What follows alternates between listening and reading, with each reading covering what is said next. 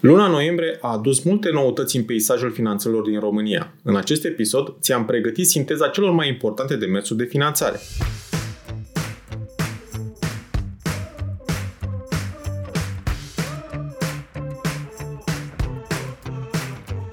Te salut și bine te-am găsit la Smart Podcast, primul podcast din România dedicat finanțării afacerilor. Sunt Adi Ploscaru și misiunea mea este să ajut companiile să crească și să se finanțeze sănătos.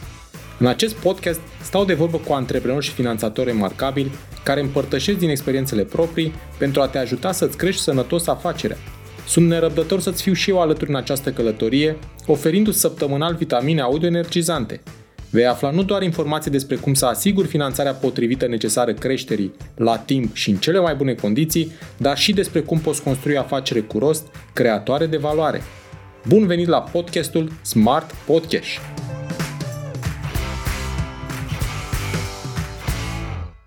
Încep sinteza prin a puncta câteva acțiuni din zona finanțării de către Business Angel și fondurile de investiții.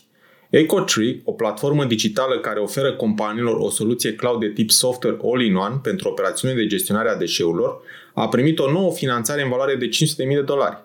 Aceasta este susținută de Sparking Capital, ca lead investor al companiei, de platforma Seedlink și de câțiva business angels.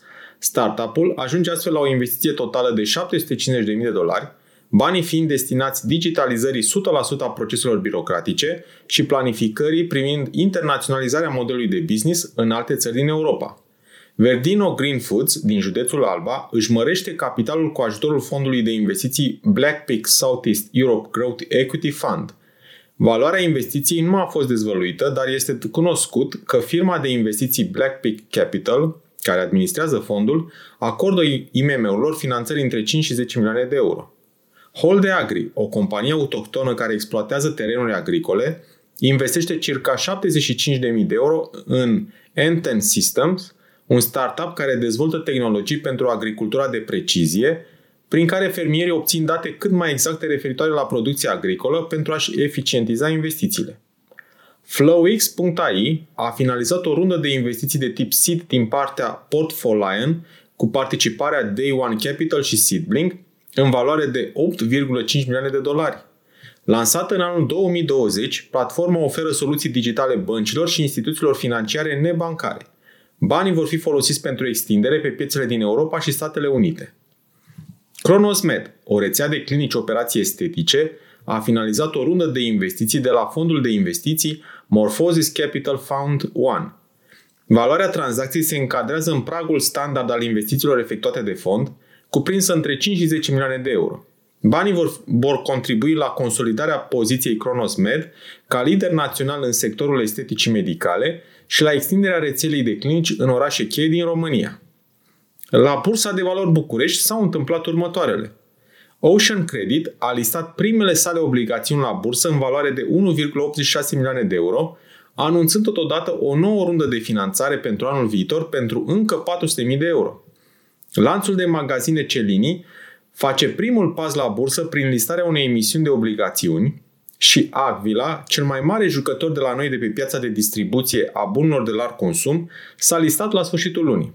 În urma unei oferte publice inițiale, compania a vândut acțiuni de circa 74 de milioane de euro, acesta fiind cel mai mare IPO reușit de o companie antreprenorială pe piața de capital din România. Trecem la finanțarea prin schemele de ajutor de stat. S-au încheiat depunerile la măsura 1, sesiunea a doua, pentru ajutoarele de stat de 2000 de euro, fiind înscrise 33.555 de cereri. Atenție la implementare că la prima sesiune, circa un sfert dintre cei care au beneficiat de acești bani trebuie să-i returneze din cauza faptului că nu au depus la timp raportul de progres. Schema de ajutor de stat pentru Horeca merge mai departe. Ministerul a inițiat etapa de transmitere a celor 8369 de contracte de finanțare. Atenție că ele pot, se pot semna și încărca în aplicația de granturi în maxim 10 zile calendaristice. Sper ca o parte din bani, circa 45%, să intre în conturile firmelor până la sfârșitul anului. La măsura 4.1.1, investiții în activități productive, așa numita nouă măsură 3, nu am vești.